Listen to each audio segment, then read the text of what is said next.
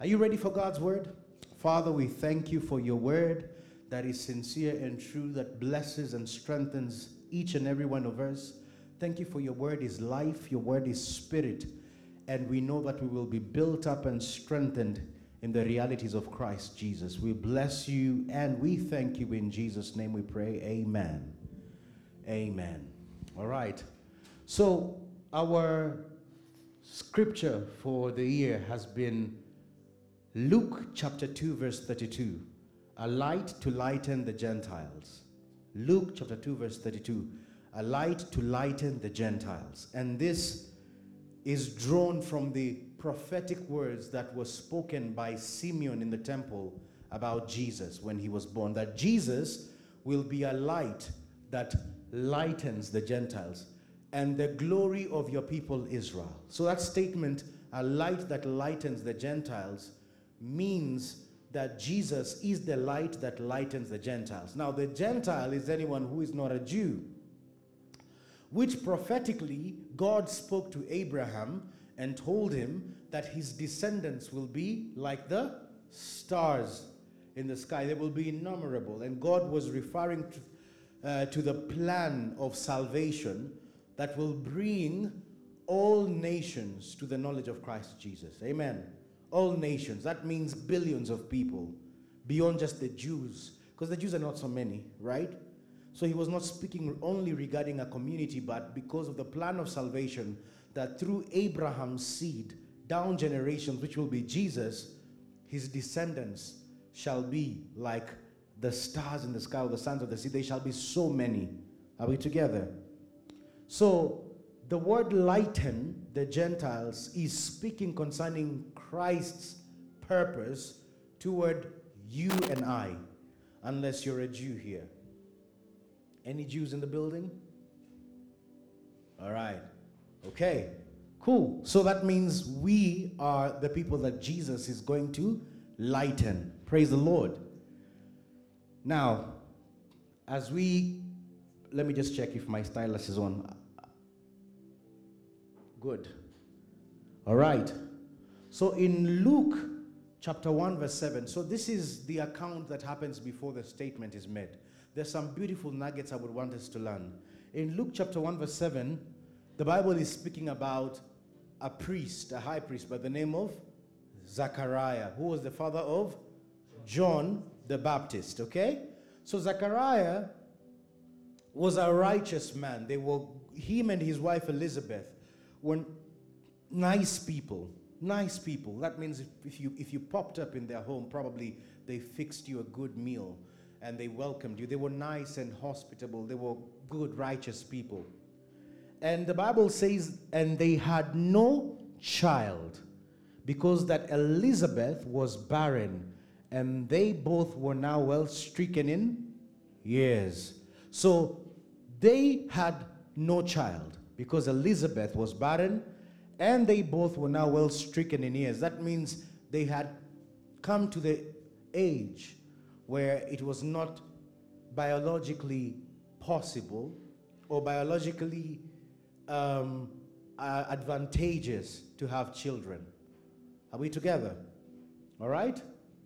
You know, if you ever heard of the word teeth and pause, all right? Teeth and pause. Uh, it's called menopause, huh? All right. You get the point, huh?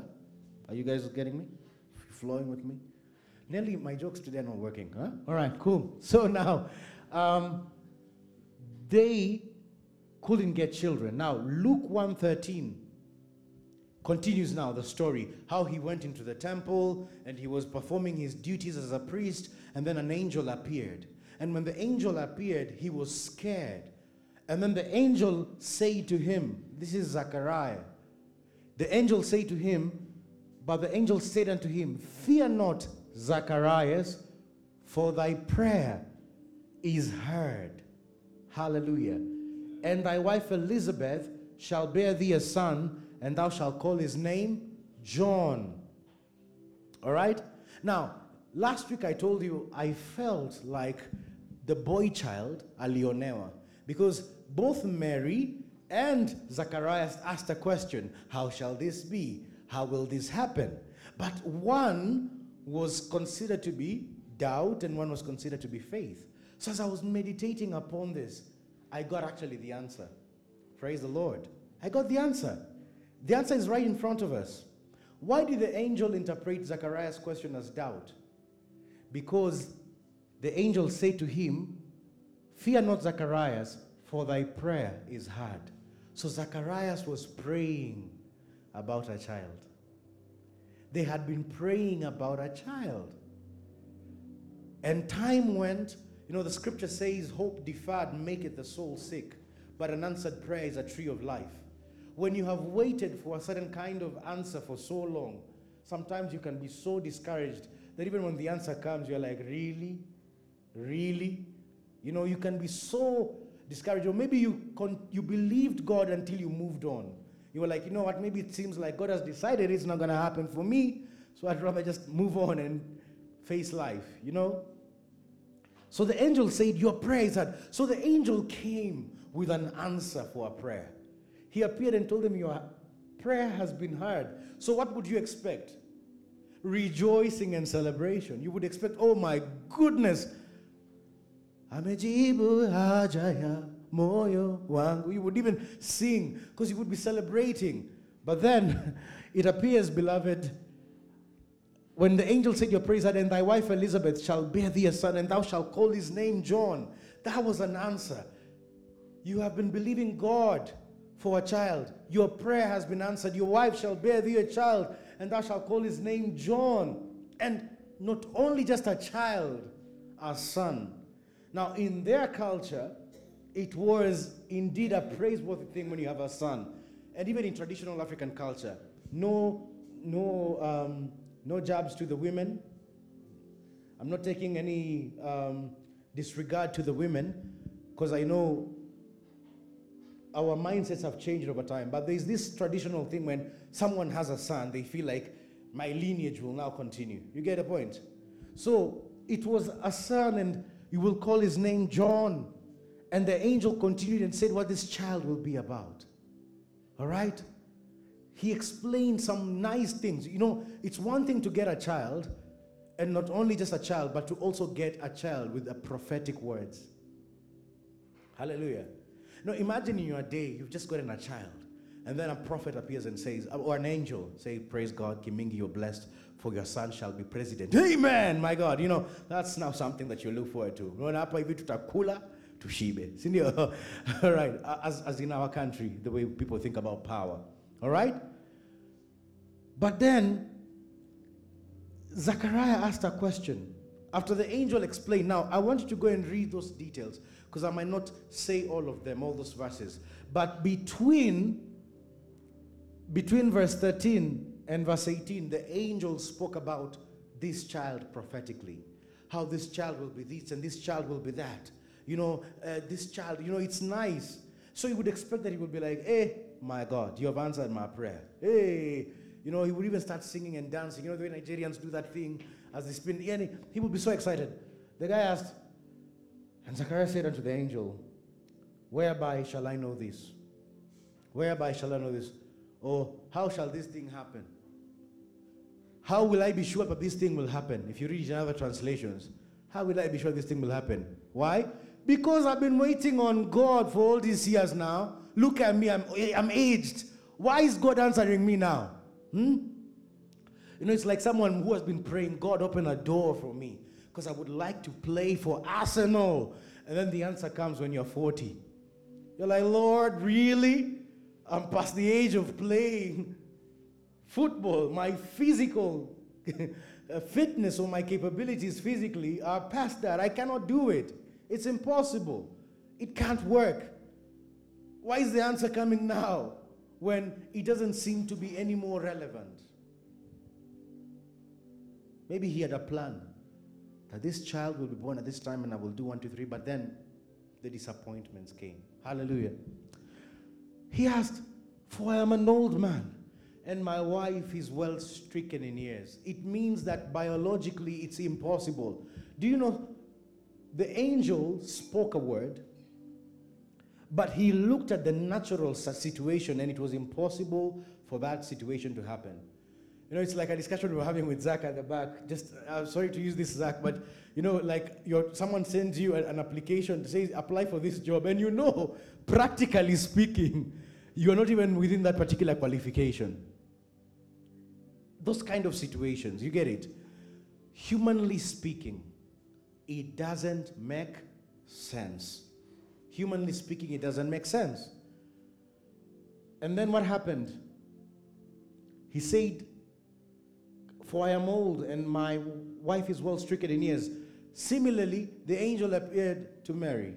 And the angel told Mary about this child that shall be born. And Mary asked, How shall this be, seeing I know not a man? Mary was also asking a practical question. How do you say I will have a child, yet I know not a man? Yet I have no, I'm not engaging in a man in the natural way that children are supposed to be born or conceived. I am a virgin, and you're saying I will have a child. How is this practical? She was asking a question from a very natural perspective. Similarly, Zacharias was asking the same. The only difference, Mary had not been praying. Mary was going about her business, telling people, Don't you think my boyfriend is hotter than you? You know, that is Joseph, sorry, like referring to Joseph, you know, my man, my man, yeah? There's another one that you say, Don't mess with my man. No, no, no, no, no. You know, so probably that's, I'm, I'm not saying she was singing that, but I would assume she was excited about getting married, all right? She was dreaming about getting married. She was not praying for a child. But Zacharias had been praying for a child. So when the angel came up with, the angel came with an answer for Zacharias, but the angel came with a announcement for Mary. The angel came with an announcement, some information, some news that was very new for Mary. Like, listen, God is bringing a disruption in your life, and this is what's going to happen. I know you've not been praying for it, but God is going to bring this. But for the other person is you've been praying for this, God has finally heard you, and God is answering you.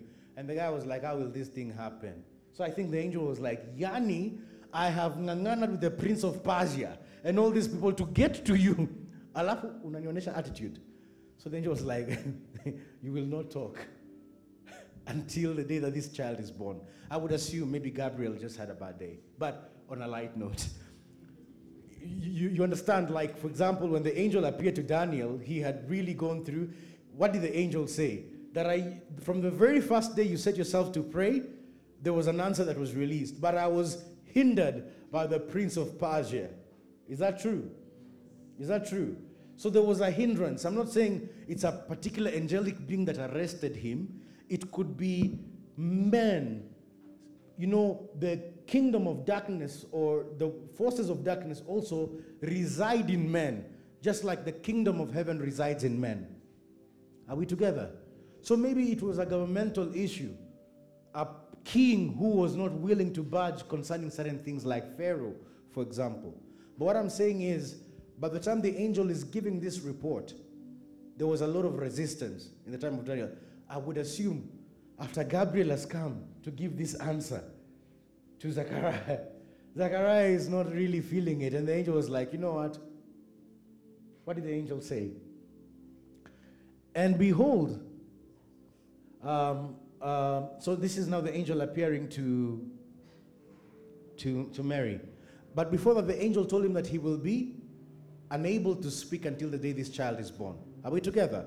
Now, interestingly, when the angel now appears to Mary, the angel says something very powerful to Mary.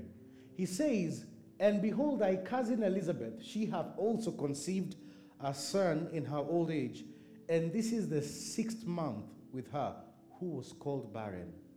Do you, do you listen to that? The angel is telling her, the one that was called barren for so many years, she's six months pregnant. She's six months pregnant. She was called barren, but now she's six months pregnant. I don't know if I should do it like other pastors. They may have called you barren, but who is God? You know, you get my point. Like, the idea is God has answered. It means that barrenness, old age, was not enough to stop God's intent toward Elizabeth. It means that God's desire and purpose could not be hindered even by natural obstacles. Praise the Lord. Even natural obstacles could not hinder. Hallelujah. Beloved, what are you believing God for? What are your expectations in this life? And do they look grim and hopeless? Or do the natural appearance of things make it look like it's impossible? Is it that you're not qualified? Is it that you feel like you're not good enough for something that you're expecting God for?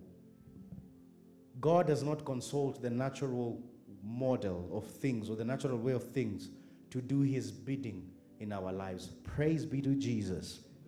Hallelujah. Praise be to Jesus. Verse 37 For with God nothing shall be impossible. With God nothing shall be impossible. It means that we can keep on dreaming, we can keep on having great expectations, because with God, it is not something that is impossible. Hallelujah.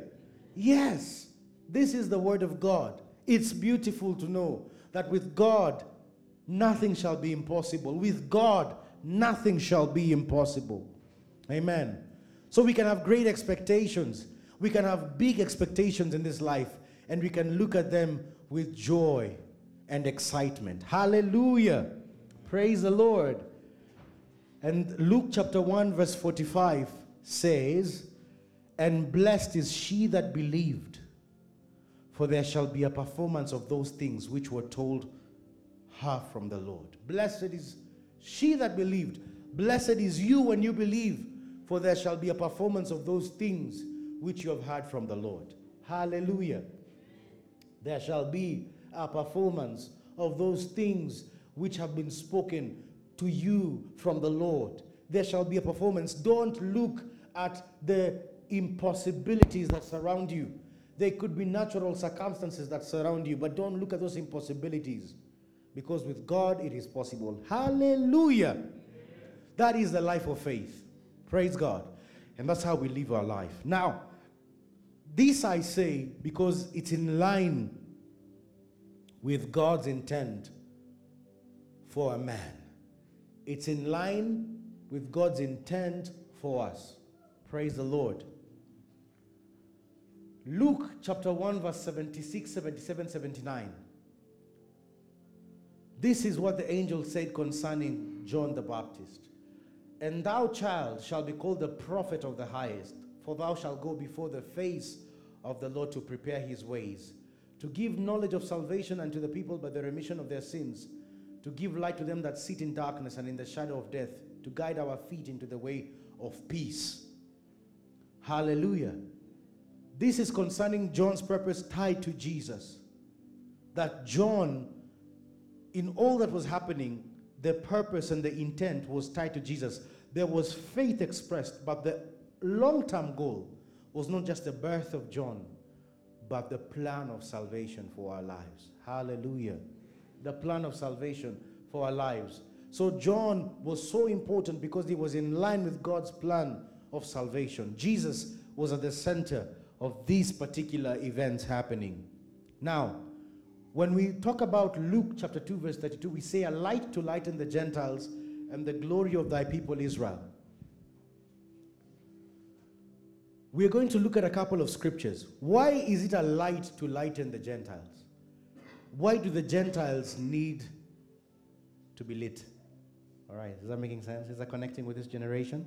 Why do the Gentiles need to be lit? Praise God. I'm just trying to put it as simple as possible. Why? Is it because maybe part of the Gentiles in New Africa now, sisi melanin is dominating us? Huh? No, not, not exactly. Listen to what the Bible gave a description of those that were without Christ, which is the Gentiles. This I say, therefore, and testify in the Lord, that ye henceforth walk not as other Gentiles walk. Now, look at how Gentiles used to walk. In the vanity of their mind. In the vanity. That's why Daddy Owen sang that song, Vanity, yeah? Yeah, because we, we're just walking like useless lives. Eh? the lives of Gentiles were useless lives. Having their understanding darkened. So they were darkened in understanding. They were alienated from the life of God through ignorance that is in them. Separated from the life of God, ignorant. And their heart was blind. Their heart was blind. Do you know what a blind heart looks like? A blind heart. Because you know, there's the eyes of the heart, your ability to see, not just with the eyes. You know, when you talk about visions, when you talk about dreams, when you talk about perception and understanding and all these things, they're not things that are functioning with the optical eye, but they are things that have to do with the heart. When you talk about your vision for life, when you talk about your dreams, when you talk about your perceptions, your expectations, your hope, those are not things that are done with the optical eye. They're things that are done with the eyes of the heart. And the Bible is saying that particular place where vision is supposed to be seen, where dreams are supposed to be born, is blind. The blindness of the heart. Hallelujah. Says the blindness, the blindness of the heart, who being past feeling have given themselves over unto lasciviousness to walk all uncleanliness with greediness. This is the description of a man without Jesus. That he is given past feeling. He is past feeling, is giving himself over to lasciviousness, to walk all uncleanness and greediness. And that could be the description of people that were without Jesus. Ephesians 2, verse 1 to 3 says, And you have he quickened, you who were dead in trespasses and sins. So the man that is without Jesus is dead in trespasses and sins. In time past, you walked according to the cause of this world, according to the prince of the power of the air, the spirit that now worketh in the children of disobedience, among whom also we all had our conversation in times past in the last of our flesh, fulfilling the desires of the flesh and of the mind, and were by, the na- by nature the children of wrath, even as others. The state of the man without Jesus was hopeless. It was hopeless. We were not a people. We had nothing happening for us. Nothing was going on well for us. You could be physically looking like things are happening for you, but spiritually, you were lost and you were in darkness. But Jesus is the light that lightens the Gentiles. The man that is blind in his heart, the man that is past feeling, the man that is given to lasciviousness and all evil work, the man that is filled with darkness the man that is walking in vanity of his mind, the mind, the man that whose heart is taken away from God, he's separated from the life of God. Jesus came to make that particular man something. Jesus came to make that particular man that was hopeless and disregarded, he came to make him something. Because the word lighten, as I shared, is laying bare and making naked, a disclosure of truth. So that means there was that description of a man without Jesus. That he's lost, he's darkened, alienated from the life of God, he's, las- he's caught up in lasciviousness, he's given up to lust and to fleshly desires and ignorant of God, and he's distant from the life of God. But Jesus said, I am coming to disclose the truth about this person.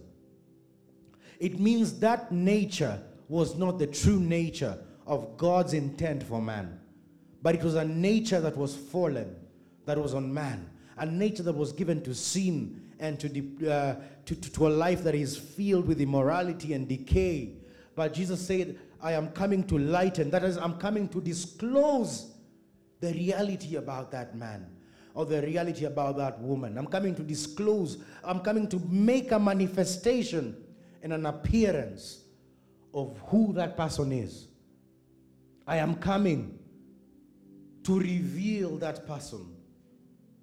Because the reality of them could be withdrawn and hidden, but I am coming to make it appear and make it visible. Hallelujah. Praise the Lord.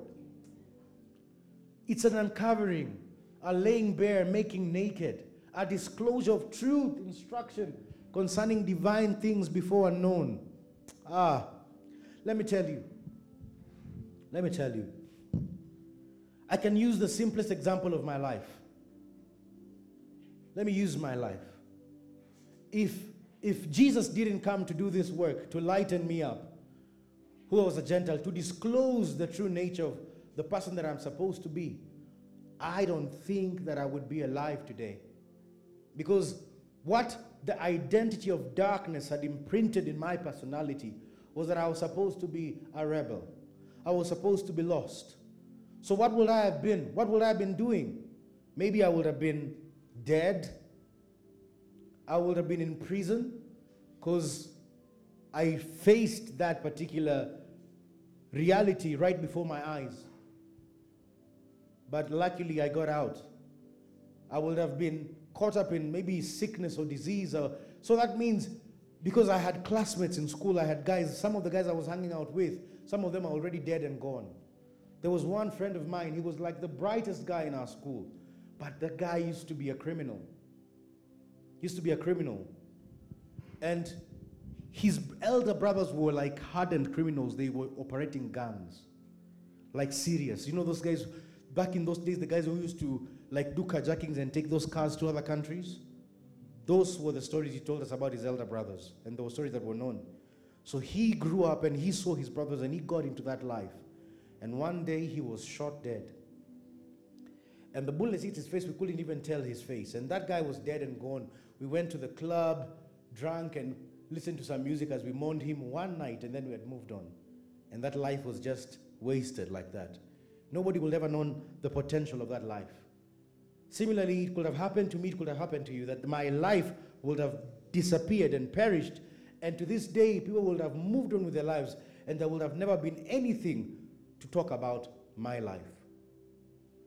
But because Jesus came to lighten, to lighten me up, in those early days when Jesus saved me, when Jesus saved me in, in my 20s, all the years that were spent going for missions in different parts of this country, as a young man going to preach the gospel, it would have looked like it was a life of vanity. Because what was I doing preaching the gospel? I would have been clubbing and partying and doing all these things as other young people would do. But I gave myself to do the work of God. And to this day, I walk sometimes into a pharmacy, somebody says, Hey, you won me to Christ many years ago. From this, the other day I walked into a pharmacy and somebody said, When I was in JKUAT Voi, you came and preached the gospel, and I believed Jesus. I thank God for you, that you changed my life. Now, you see, there was the potential for me to show men Jesus and they come to know Christ and their life to have to, to find meaning. But that will never have happened if I was still in darkness. I would have never preached the gospel. As a matter of fact, maybe what I would have done was destroy more lives. Maybe I would have impregnated several women and I would have been a deadbeat dad. That is not revealing Christ or any, good, any, any goodness of his purpose, right? I would have been destroying lives because sometimes what we have done, we have destroyed more lives than good. There are people who have destroyed many lives. They have taken advantage of people. You have robbed them. You see, wealth is not just a description of truly revealing the purpose because there are wealthy men who have defrauded families. Praise God. Beloved, you don't know the impact of some of the decisions people make. You know, when I looked at the downfall of one of the major stores in this country, some of you remember it. It had a red color. You know that store where we used to do our fast services. You remember that particular brand where we did our fast services, where we used to meet? You know, when you look at the people who work there and you hear their stories, because of some people's greed, and they sold off this particular store and made money for themselves, there are children who maybe they were living somewhere and they moved back to the slums because their parents had no job. There are marriages that broke. There are children that lost opportunities in life because they never could, they could never go to certain schools because the salaries of these people were taken away. They lost their jobs. They were retrenched. A whole industry came crumbling down because of a man's greed. You might be walking around so wealthy, but what you have done to families and to children is so powerful that it impacts them to this very day. Because there are people who have never recovered. Someone was giving me a story of um, one major industry in uh, Webuye. And the, the time it came crumbling down, some people to this day, there were a lot of people who died out of shock when that, because it was a big company in this country. It, it's like when you went there, you went into it, you, you, you didn't believe that you were in such a county. But when it came crumbling down, people caught depression. Some people died of stress because they had taken loans and everything and they died. So you can imagine those children are growing up without parents present. And what, their, what does their life become? Because of a man's greed. Because of a man's greed. Because of people's agenda. They now say that in, in the Gaza, in the Gaza area, there have been over 10,000 deaths, or even 11,000, because of individual greed. Because when, when, when you send out young people to carry guns and kill people, there is an ideology that is being communicated by a man, feeding them that hatred.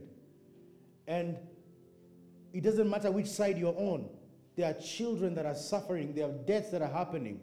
That means that life is not manifesting the good that God intended to be manifested through a life. Praise God. And we see the nations of the world with the kind of war that they are engaged in. For us who are distant, we look at it and we say, Oh, look at that war. And we complain. The simple things we complain about those wars is that are you saying the price of flour is going up because of that war? That's the thing we talk about. But there are kids who are dying. There are kids who are, have parents that have been bombed and they are dead because of men not manifesting the purpose. So Jesus said that he's coming to reveal the good. He's coming to reveal the true nature of what he created us for. Similarly, Satan desires to manifest his selfishness and evil works through men. So the scripture says, Remember, dear brothers and sisters, that few of you were wise in the world's eyes or powerful or wealthy when God called you. Instead, God chose things the world considers foolish in order to shame those who think they are wise. And he chose things that are powerless to shame those who are powerful. God chose things despised by the world, things counted as nothing at all, and used them to bring nothing, bring to nothing what the world considers important. As a result, no one can ever boast in the presence of God. It means that the callings of God are by grace. The callings of God are by grace. And he looked upon us and said, I will call you, I will choose you, and I will use you to be a blessing to nations. It doesn't matter the background of where you come from, it doesn't matter how little or how useless you think you may have been. In the world's eyes, you may not have been significant. And that is why I was telling you when God calls you, if you think you are significant in the world's eyes, you can never transfer the same fame and the same power that you have in the world to the kingdom of God. It never works that way. You don't transfer it. You don't transfer it. You can't, just because you had fame in the world, you're thinking now you can come to the kingdom and all of a sudden you can transfer the same kind of influence. It never works that way. I'm telling you, you can be the most famous person and you can come and do the work of God and you can find you have two members. You can find two members. I don't know of a man who transferred the same fame if you really embrace God and you let go of that fame, you won't carry all that to the world. In the things of God, no, you can never transfer it because it is by the Spirit. It is by the Spirit. Unless you use that fame, that works of darkness, and you will never be able to transform those people's lives by the Spirit of God. That's why you can never transfer it. With the things of God, you begin from ground. As Bishop Adoyo told us, when Moses decided to fulfill God's plan before its time, when he was a prince. Do you know what the Bible says about Moses in the book of Acts? The Bible says that Moses was mighty in his words in Egypt. He was mighty in his words. If you don't know about the history of Egypt and uh, when they talk about the nations of Africa, Kush and everything, that's where education came from. It's argued a lot of education came from there. So Moses was trained in the Egyptian ways. This man was a Pharaoh. He had that education to be raised up as a Pharaoh. He had that education, he had that knowledge, and he had power and an ability to command. But after 40 years, the man told God, I am a stammerer. I can't talk. Have you ever thought about it? The man that was bold in Egypt, when he met God after 40 years, he said, I, I am a stammerer. I need a spokesman. I need somebody to help me. That means God stripped him of all that fame, that glory of Egypt, stripped him of all of it for him to be fit for the purpose of God. Hallelujah. for him to be fit. So sometimes we complain. We complain about different seasons, but maybe God is just stripping you so you can be ready. These experiences, they keep sharpening you so you can be ready for His work. You know, there's a certain thing that God takes you through that the day now you are handling a lot of power or resources, you are the most humble person. People wonder how, but they don't know what God has taken you through. But sometimes you can easily, you know, you can become a pastor, you can be very arrogant, and you wonder why. You, you see, those things are not just, listen, they just don't disappear from you. You have to, there are lessons that God has to teach you, there are lessons that God has to take you through. When you see a man is humble, he just didn't wake up and decide to be humble. There are lessons that God has taken you through, things you have seen, and God has broken you. And now, when God is lifting you and God is using you, you are so humble. It's God who takes you through those lessons. Hallelujah. He takes you through them. So, in the eyes of the world, you may have been considered something, or you may not have been something. But when it comes to the callings of God, He does not consider your past or your accolades. That's why Paul said, Paul was among the most studious of his generation, the Pharisees. And he said he considers everything as dung and rubbish for the surpassing worth of knowing Jesus. Beloved, cooperate. Cooperate with God. The more you keep getting, you feel like things are hard, just cooperate with Him. And as we yield ourselves, we know for a certain thing that His lifting is beautiful. And when He lifts us up, we will be a sweet smelling aroma. Ah, we will be a sweet smell. Ah, we will be smelling nice. We will be pleasant. We will be pleasant. Praise God. Praise the Lord. You know, sometimes I, I talk to fellow colleagues and you hear people telling you about, ah, that pastor is so arrogant. I say, it's because there's certain things that, you know, God has not taken you through. When God has taken you through those things, you just humble. And you wonder why. Because God knows the work that He's doing. Praise God. But now the Bible says, people who are nothing, the Bible says, but you are a chosen generation, a royal priesthood, a holy nation, a peculiar people, that you should show forth the praises of Him who has called you out of darkness into His marvelous light. And then He says, which in time past were not a people. So you were not a people. Previously, before you became this royal priesthood, as we, as we were told by Bishop, king priest, before you became the king priest, you were not a people, but now you are the people of God. You, which had not obtained mercy, but now you have obtained mercy. So before that, you were nobody. You were not a people. Yes, you could have been loaded with millions, but in the eyes of God, you were not a people. You were not a people. You were not a people in the eyes of God. You know, I was really thinking about you know, the excuses people give. Why do you need Christ? Because there are nations that are really prosperous, they are filled with deep pockets. And people say that is the solution. That is the solution. People say that is the solution. Not this Christ. Wealth is that solution. So I saw an argument about this situation that is happening in the Middle East. And somebody asked a question If you Muslims truly loved your fellow Muslims, how comes Egypt, Jordan, never opened up their borders for the Palestinians? How comes they never opened their borders? And even Syria, how comes they never opened their border? They are complaining you're killing these people, our fellow brothers, but they never opened their borders for them. Let me tell you, the state of human nature, when the Bible says the heart of man is desperately wicked, and corrupt, you cannot challenge the scripture. Even with all kinds of pretense, you cannot. The scripture is true. Yemen is experiencing great war. And when you read the stories of Yemen, you hear the killings that are happening on the activists. And those killings are being funded by who? They are funded by the UAE and Saudi Arabia.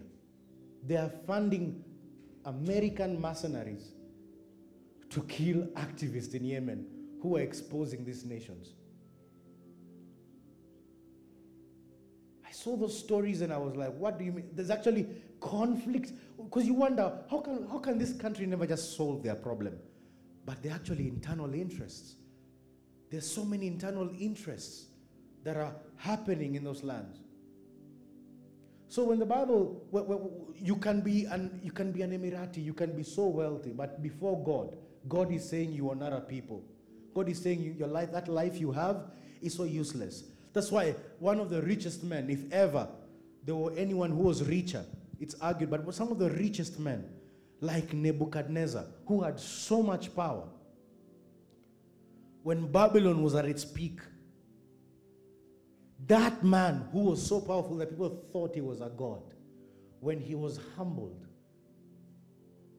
and he became like a mere mortal eating grass, he's testified and said that he has known that there's no other true God, but only the God of heaven in the scripture.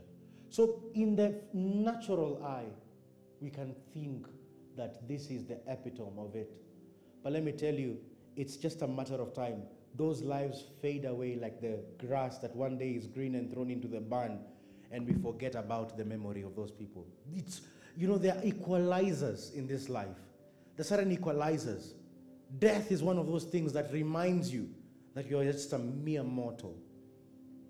You're a mere mortal. It doesn't matter. You will still go back to the same ground.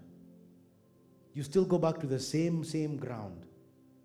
And so, the Bible says you are not a people, but now God has made you a people, a nation of kings and priests. Beloved, we don't know how great the plan of God is for us.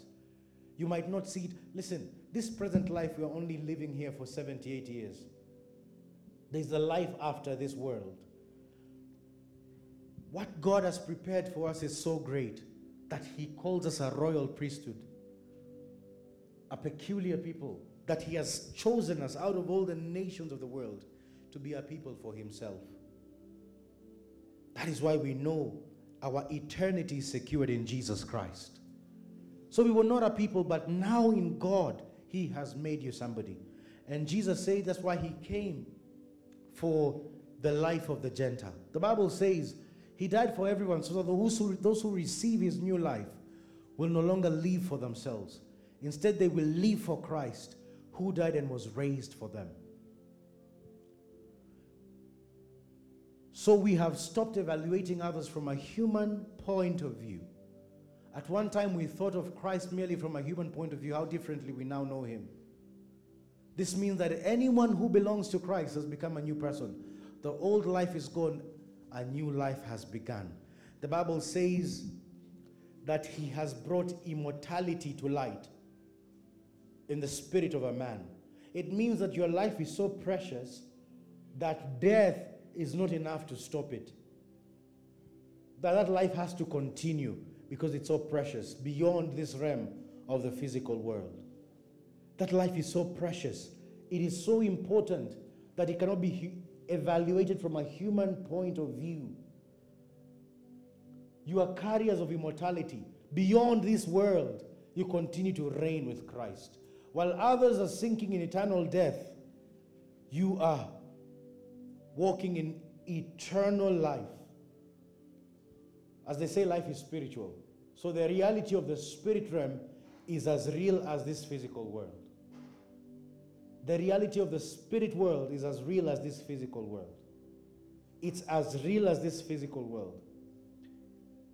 It's so real that when we leave this one realm, we are ushered into a glorious, glorious eternity in the presence of God, while others are being ushered into a life of eternal torment and pain. That's how precious your life is to God. Amen. And so, not from a human point of view, Jesus came to reveal the worth of that life. And the worth of that life is a life that is so precious beyond this present world to eternity.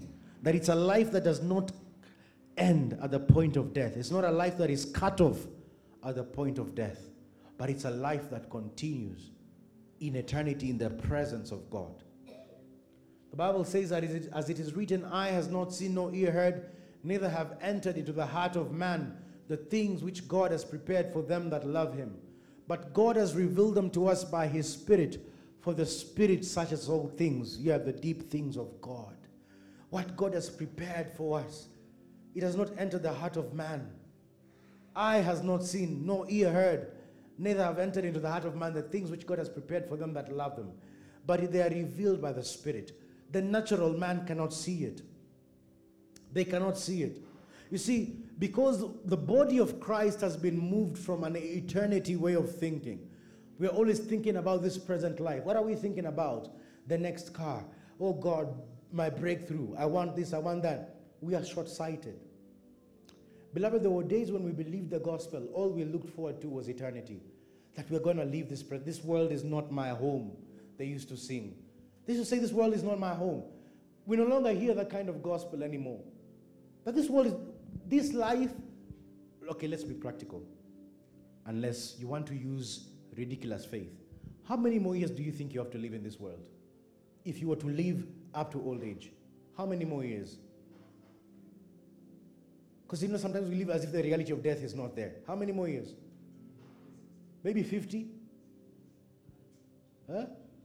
40? Right?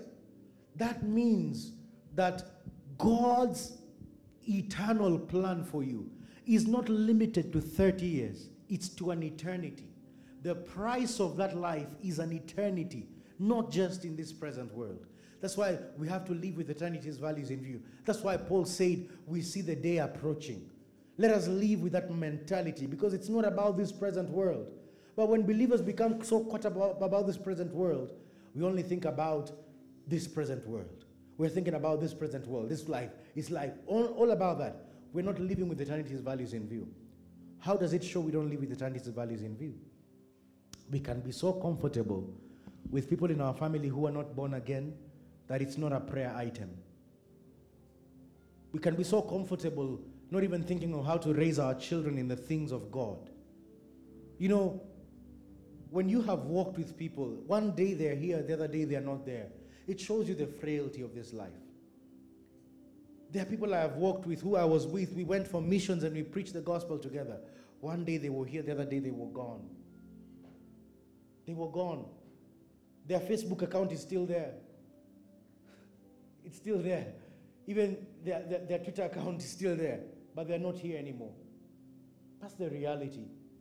And I, I, I remember when the Spirit of God, I remember when, you know, let me, when we were praying in one of the meetings, and I got a word from the Lord, and I told Jackie, the Lord is saying, The faith that cometh from above speaketh not unto this wise, Who shall ascend into the heavens? And who shall descend into the deep? The faith that is from above does not ask how, does not ask why. Just believe the Lord's report. Believe the Lord's report. And I kept telling her, don't ask how, don't ask why. Just believe the Lord's report. Believe the Lord's report. And when I was telling her that, the thing that Jackie said she was struggling with was talking to her father. Talking to her father. And I remember Lynette told her, No, Jackie, listen, follow the instruction of the Lord. So Jackie listened to that word and she went and sat with her father. Discussed whatever they needed to discuss. If, if there was reconciliation that needed to happen, healing. And in that moment, she led her father to the Lord. Did she know the father did not have three months to live? Hallelujah. Praise God. Because the Lord had that desire for that soul to be saved. Do you know you don't know, Jackie led the father to the Lord like two or three months ago. And she was struggling, but she decided, I'm, I'm, I'm going to talk to this man. Yes, I may have had problems. I may have had challenges. I, I, I remember when she testified and told me, you know, I didn't understand the Father's love. This message of grace was so hard because I'd never heard that. But she took her guts and went and shared the gospel, and the man believed in Jesus. Hallelujah. Praise the Lord. So the things that God has prepared for us, they are great things. They are lives that are tied with purpose. Praise God. So can we live with that urgency? Praise God. We don't have many days to live in this life. If we need to share the gospel with a family, share the gospel with them. Tell them about Jesus. Tell them about his love. Let Christ reveal himself through your life. Hallelujah. The scripture says, For this cause the prison of Jesus Christ for you, Gentiles, Paul. If you have heard of the dispensation of the grace of God which is given to me, you would. How that by the revelation he made known unto me the mystery, as I wrote afore in few words, which whereby when you read, you may understand my knowledge in the mystery of Christ, which in other ages was not made known unto the sons of men, as it is now revealed unto his holy apostles and prophets by the Holy Spirit. So there's a mystery that was hidden. And Paul is saying he's been given the assignment of making that mystery known. What was that mystery? The mystery is that the Gentiles should be fellow heirs and of the same body and partakers of his promise in Christ by the gospel. The Gentiles who are no people, the Gentiles who need to be lightened up by Jesus, the Gentiles who are in obscurity and darkness, blind in their heart, distant from God, alienated from the life of God, caught up in their lasciviousness and their meaningless and useless lives. He says that they are fellow heirs with Christ, fellow heirs, that we are co heirs with Jesus. We are partakers of the same glory as Jesus. Now, Jesus is no longer the only begotten Son of God, He is the first begotten from the dead. That we all together with Him call God our Father. That's what the Bible says He that sanctifies and they that sanctified are all of one. Therefore, He's not ashamed to call them brethren. So Jesus called his disciples my brethren when he resurrected. Because they were no longer just servants, they were now brethren. They are co heirs. So we are fellow heirs and of the same body and partakers of his promise in Christ by the gospel. What is this promise? Eternal life. What is this promise? We have taken the nature of God. We are justified. We are righteous. We are accepted. God is not against you. God loves you. God cares for you. You belong to Him. You hold a precious place in Him. Beloved, if you are fellow heirs and of the same body and partakers of the promise in Christ, if you are fellow heirs with Jesus, why would it take a man to make you feel worthless? The Bible says you and Jesus are seated in the same place. But then you believe a man a man that wears cotton and polyester, a man that wears normal human clothing to take you down from a place where you are seated with Jesus. Beloved, only ignorance can allow us to give men that power. No man should ever pull you down. No man should ever make you feel worthless or useless before God. I cannot do it, neither can any other man, because the scripture validates your placing in God. No man can ever take that away from you. Beloved, nobody, no prophet, no prophet shall ever take that away or rob you of your confidence in Jesus because you're fellow heirs with Christ. That is the plan that God had. And Paul says, I was made a minister according to the gift of the grace of God given to me. He said, Why was he made a minister? He was the least of all saints, but he was given grace that he should preach among the Gentiles the unsearchable riches of Christ what the Gentiles, who are no people, have now received is unsearchable riches in Jesus. These Gentiles who are useless, what useless lives, their lives were worthless. They have unsearchable riches in Christ. And the Bible says, and to make all men see what is the fellowship of the mystery, which from the beginning of the world had been hidden God, who created all things by Jesus, to the intent that now, listen to this, and to principalities and powers in heavenly places might be known by the church the manifold wisdom of God. What, is, what does this statement mean? The church shows the manifold wisdom of God to angels and demons. They look at man and they see the wisdom of God. And they are like, oh my goodness, this God. Do you know that? The Bible says these are things which angels even longed to look into. They, that's why they ask, Who is man that you are mindful of him? So, for angels to understand grace, for angels to understand love, for angels to understand this wisdom of God, they look at man and they see this man, this man that is susceptible to challenges, this man that is weak, this man that we are serving, this man, this one is the one that God has decided to make his home. It, it baffles them. these men are the ones that God has decided to make them the object of His love, to make them the object of His affection, to make them the object of all His investment. Man who was useless, who was worthless. The angels look at us, earthly beings, and they wonder why is God so invested in this man? The church displays the manifold wisdom of God. The church displays the grace of God, the goodness of God, things which angels look into and they're like, oh my goodness, this God is magnificent.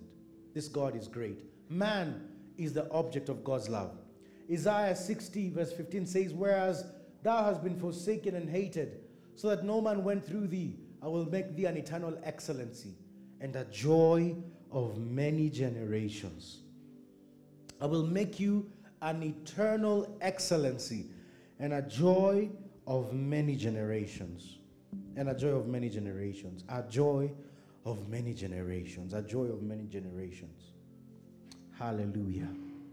Praise the Lord. Praise the Lord. Praise the Lord. I usually say, sometimes you never know the value of Christ, or you never know the value of His love and affection until when you don't have it. And the reality is, these things cannot be answered by anything that the world tries to make it look like it an answer. They cannot be answered. There used to be a sitcom called The Rich Also Cry.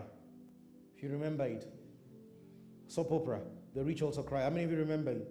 Many years ago, in the 90s. But it was just to show you that despite whatever status you're in, you can also be depraved of joy and gladness. Beloved, in the line of ministry, I have seen it all. I have seen it all. There was a time we went to minister to another woman. The woman owns some ships in Mombasa. Are they called ships or ferries or boats? you know, when you own some of those two wealthy, wealthy. But she said, Come and pray because my children are in rehab. And when we went to that house, I'm telling you, I saw the emptiness. I saw the emptiness. We went with uh, the guy, Apostle Boaz, the guys we saw yesterday. We went with him to pray in that house, and you could see the emptiness. There are things this wealth and this money cannot answer for these children. It cannot answer for them. It cannot answer for them. You go to different places, different situations, and you discover there are things, the absence of His presence, the absence of Jesus, beloved. There are things that cannot be answered. There are things that cannot be answered by this. But God has chosen us to be an eternal excellence. It means the life that is in Christ is precious beyond this present world. The life that is in Christ is precious. I say this because I have tasted an experience and I can compare it. I was brought up in a pretty privileged life. I never knew this. You know, it's interesting. Now I'm called to school about six school fees, but I was never called to school about school fees. it's funny, right? I was never. It was a pretty decent life. Never known these problems of, you know, a meal, clothes, anything. Never known. Never known any of those problems at all. We never knew them. But I remember even when I was not born again, I used to go home and I used to feel unhappy. Because there was no God in that home. There was no God. There was no God. And the doors we opened up, we opened up very funny doors in our family. We opened up occultic, or is it witchcraft doors and everything. And I think those two demons were trying to think this is the one that there's actually something about his life. This one is going to be a preacher. Let's finish this one. So my life was the most chaotic one. Mine was the most troubling one. Maybe, maybe they were just begging for my blood. Eh? But I remember after seeing all that experience and the emptiness that came with it, the vow that I made in my heart is I want a home that is godly. That's what I said. I want a home that is godly. I want a home that is filled with love. I want a godly wife. I want a godly home. I, I kept saying that and I, I, I wanted that. And I see now and I rejoice. You know, sometimes I sit at home with my wife and I say, hey, surely we are blessed, my wife. Like we are happy, we are joyful, we are okay. Like, what are the things people care for? Anyone, I mean, ask anyone here. You know, there's certain prophetic things that you don't use, the prophetic for. If I come here and I say, somebody here is believing God for money, lift up your hand, hallelujah, the Spirit of God, kill mtu. So obvious, everyone wants money. So we waste our prophetic for certain things that are not really making sense. Somebody's believing God for money here. You go to a church, you say somebody's believing God for a husband. Of course, there will be people who are single. But I was telling my wife, we are, we are happy. We have joy. You know, when I see my son cannot sleep before you pray.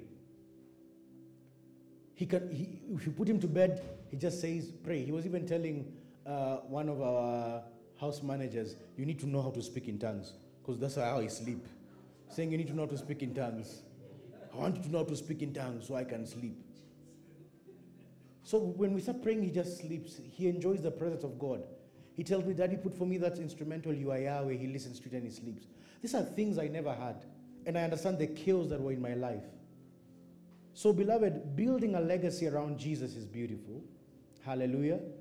And we know now what Jesus came to reveal through our lives. He came to reveal the beauty and the workings of His grace so that your life can be surrounded by His beauty and grace. That beauty and grace, you cannot put a price on it. You cannot buy it, beloved. You cannot buy it with money. It's too expensive. Money can't afford it. So the things that Jesus is revealing through your lives, that it may have been a life that was supposed to be obscure, but now it's a life that is filled with eternal excellencies. That shows his plan for you. The beauty of Christ revealed in your life and to be seen by all men to be seen in your family and in your generations. Hallelujah. To be seen in your home, to be seen in all you do, the beauty of Christ, the manifestation of His love, the manifestation of His goodness, the manifestation of His glory in all your undertakings, so that men can look upon you and they can rejoice. Because your life is beautiful. Hallelujah. Your life is beautiful. People, when they talk to you, they feel they have been blessed. They feel they have been refreshed because your mouth is a fountain of life. There's goodness and there's joy in you. Hallelujah.